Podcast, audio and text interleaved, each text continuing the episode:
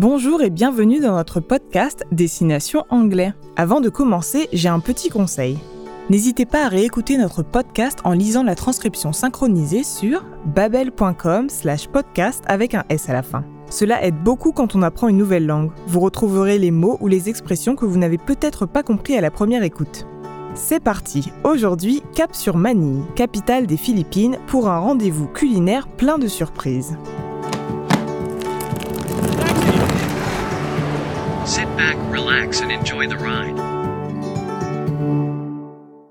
Je m'appelle Claudine et dans ce podcast, je vous invite à un voyage virtuel aux quatre coins du globe. À chaque épisode, on écoutera ensemble une histoire du monde anglophone, en anglais bien sûr.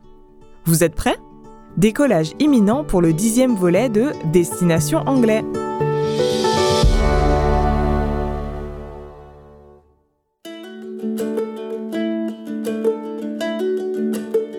Dans cet épisode, Pat va nous parler de la cuisine philippine et nous raconter un souvenir de son enfance à Manille. Hey, I'm Pat, and I'm from the Philippines. I grew up in Manila. But wait, you asked me, why are you speaking English? Well, English is one of the official languages of the Philippines. The other is Filipino. We also have a lot of words that we borrowed from Spanish, like baño for bathroom and hija for granddaughter. Why do we have these different languages? Because there is a long history of colonization in the Philippines. The Spanish ruled the islands for more than 300 years and named them after their king, Philip II. After the Spanish, the United States ruled for about 50 years until the end of World War II. L'histoire des Philippines, c'est donc avant tout une longue histoire de colonisation, colonization. Espagnol d'abord. Le pays doit même son nom à un roi espagnol, Philippe II. Les Philippins empruntent d'ailleurs beaucoup de mots à l'espagnol, même si l'anglais est encore plus utilisé. Mais pourquoi au fait? Eh bien parce qu'après l'Espagne, les États-Unis ont gouverné le pays pendant environ 50 ans. The United States ruled for about 50 years. Quel impact ce mélange des cultures peut-il bien avoir sur la vie des Philippins d'aujourd'hui In 1946, the Philippines became an independent country. But you can still see a lot of influences from our past, like the languages we speak and, of course, the food we eat. A lot of food in the Philippines comes from other cultures. Some of it comes from the Spanish. We have jamon, ensaimada, and queso de bola. We usually eat them on Noche Buena, or Christmas Eve. Some food comes from the United States, like burgers. We also celebrate Thanksgiving, an American holiday. But we don't eat turkey like in the United States. Instead, we have fried chicken. I like it more than turkey anyway. We also make a special version of meatloaf called embutido, and we eat it with banana ketchup. The Philippines are very close to China, so we have a lot of food from there as well. For example, taho, a really popular street food. It's made from tofu and brown sugar. In Manila, you can always hear street vendors shouting, Taho! And finally, we have something called siopao, which are like Chinese buns. In the Philippines, we usually fill them with pork or other meat. A lot of dishes we eat are not originally Filipino, but we always add something special to them. Du ketchup à la banane et du tofu au sucre roux, brown sugar. En voilà un mélange étonnant. Je veux bien goûter. La cuisine philippine est elle aussi le fruit d'influences diverses. Beaucoup de spécialités et de traditions viennent d'Espagne, des États-Unis ou de leur grand voisin, la Chine. Mais on le voit, les Philippins sont très inventifs.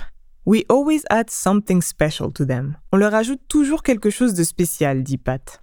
Them est un pronom complément d'objet qui remplace ici le mot dishes, plat. We always add something special to the dishes. We always add something special to them. Bonne nouvelle, en anglais, c'est plus simple qu'en français. on ne distingue pas entre les pronoms compléments d'objet directs et indirects. Écoutez bien, tout au long de son récit, Pat va les utiliser.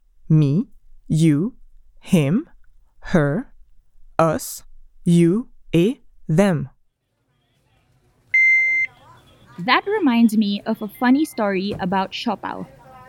When I was 10 years old, my family and I went to visit my grandmother in the hospital. She was feeling a bit hungry. She looked at my cousin Carla and me and asked us to get her some siopao from the canteen.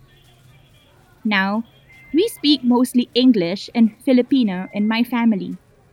But in my grandmother's generation, it's more common for people to speak a bit of Spanish. When she told me how many siopao to get, she said the number in Spanish. Bring me cinco siopao, hija. Then she gave me a 1,000 peso note. Okay, Lola, that's grandma in Filipino. We'll be right back. We went to the canteen and walked to the counter. Hello, we would like cinco eh? Siopao, please. I said, cinco or cincuenta? The man at the counter asked us. Carla and I were confused. We didn't use Spanish numbers to count, only English. What did Lola say? Carla asked. I think she said cincuenta, I said. I told the man cincuenta. He looked surprised, but said, Okay, I'll have them ready in a few minutes. I gave him the money and we sat down to wait. A few minutes later, we went back to the counter. There were 50 buns and only a little money. Oh no, what happened? Why are there so many? Cinco or cincuenta demande le serveur de la cantine. La différence est de taille. En espagnol, ça veut dire 5 ou 50. Le problème, c'est que ni Pat ni sa cousine ne parlent espagnol. Leur génération parle anglais et filipino. Du coup, elles ne savent plus ce qu'a demandé leur grand-mère. Carla and I were confused. Carla et moi étions troublés. Et les voilà qui s'embrouillent et se retrouvent avec 50 tiopao sur les bras. Les tiopao, ce sont de petits pains farcis à la viande, vous vous souvenez? Comment va réagir la grand-mère de Pat?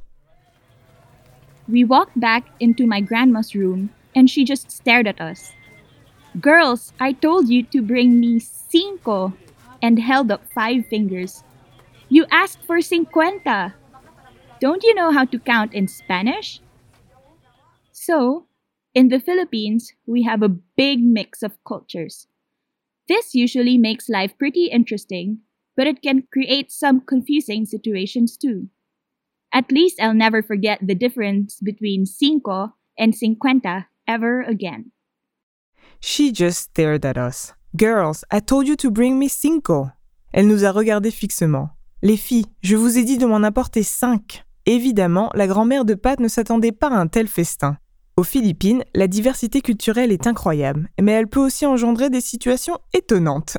En tout cas, Pat n'oubliera jamais la différence entre 5 et 50 en espagnol. Notre épisode d'aujourd'hui touche à sa fin. J'espère qu'il vous a mis en appétit et donné envie de goûter la cuisine philippine. Si vous voulez tout savoir sur les pronoms compléments d'objets, n'hésitez pas à jeter un œil à nos cours pour débutants sur l'appli Babel.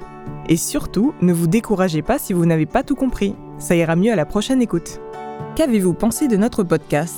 N'hésitez pas à nous faire part de vos commentaires via courriel à podcasting.babel.com ou directement sur votre appli de podcast. Merci de nous avoir écoutés et à la prochaine